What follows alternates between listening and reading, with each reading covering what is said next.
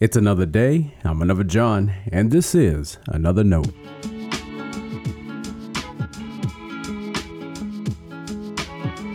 Today's edition of Another Note is titled The Marvel's Mistake.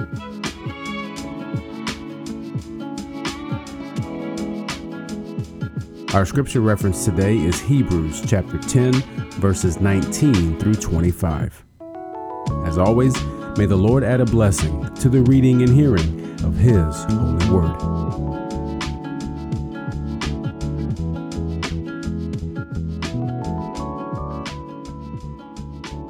Therefore, my friends, since we have confidence to enter the sanctuary by the blood of Jesus, by the new and living way that he opened for us through the curtain that is through his flesh. And since we have a great priest over the house of God, let us approach with a true heart and full assurance of faith, with our hearts sprinkled clean from an evil conscience and our bodies washed with pure water. Let us hold fast to the confession of our hope without wavering for he who has promised is faithful. And let us consider how to provoke one another to love and good deeds, not neglecting to meet together, as is the habit of some, but encouraging one another, and all the more as you see the day approaching. This is the word of our Lord. Thanks be to God.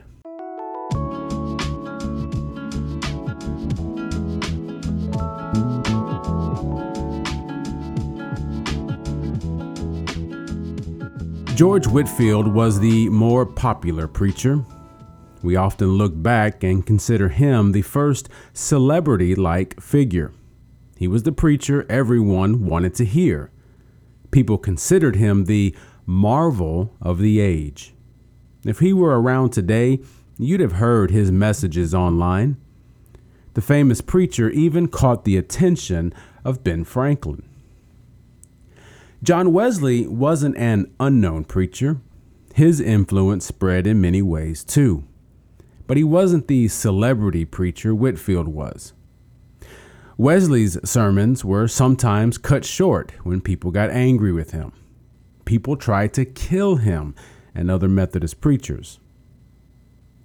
A lot of Methodists today, though, aren't familiar with George Whitefield. Our focus, for obvious reasons, tends to be on Wesley. There's a quote from Whitefield I like to remind groups of. It relates to a significant aspect of being Methodist. Whitefield continued his preaching but noted the masterful way Wesley organized his people. To be Methodist meant faithful participation in society and class meetings. You couldn't be a part of the movement otherwise. These groups parallel our weekly worship gatherings and small groups. Many years after preaching, Whitefield commented to an old friend about his mistake. He said, My brother Wesley acted wisely. The souls that were awakened under his ministry he joined in class and thus preserved the fruits of his labor. This I neglected, and my people are a rope of sand.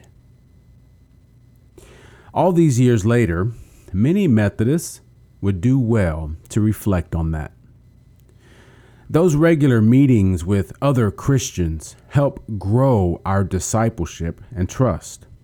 We learn to talk faith in deep and meaningful ways. We move from the shallow end of mere belief into the depth of a true heart and full assurance of faith. What Wesley understood is what Scripture offers to us. It's what we see repeatedly in the Bible. True Christian fellowship goes beyond pleasant small talk. And yet, it's often hard to get Christians to go beyond that. Is it because we don't want to? Or is it that we don't know how? It seems George Whitefield began to see the importance of what we're talking about today. By then, his people weren't interested in such a task. just keep preaching the nice sermons, George. Let's make a connection to modern diets. We know the constant barrage of takeout and greasy foods isn't healthy for us in the long run.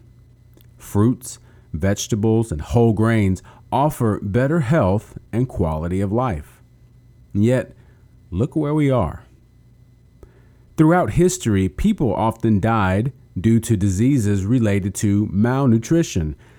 Today, several of the most common causes of death are because we eat too much and too much of what we know isn't good for us. Shouldn't we change our attitudes and practices when it comes to eating?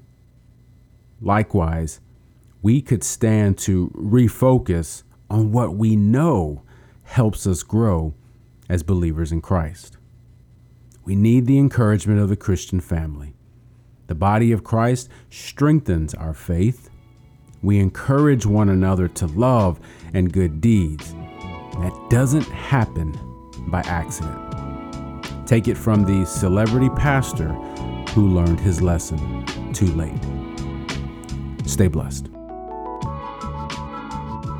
Thanks for always supporting Another Note. This is our daily devotional. I'll keep writing and recording as long as you keep listening and we keep growing. If you ever find another note on iTunes or anywhere else podcasts are available, make sure to leave a review so others can join us.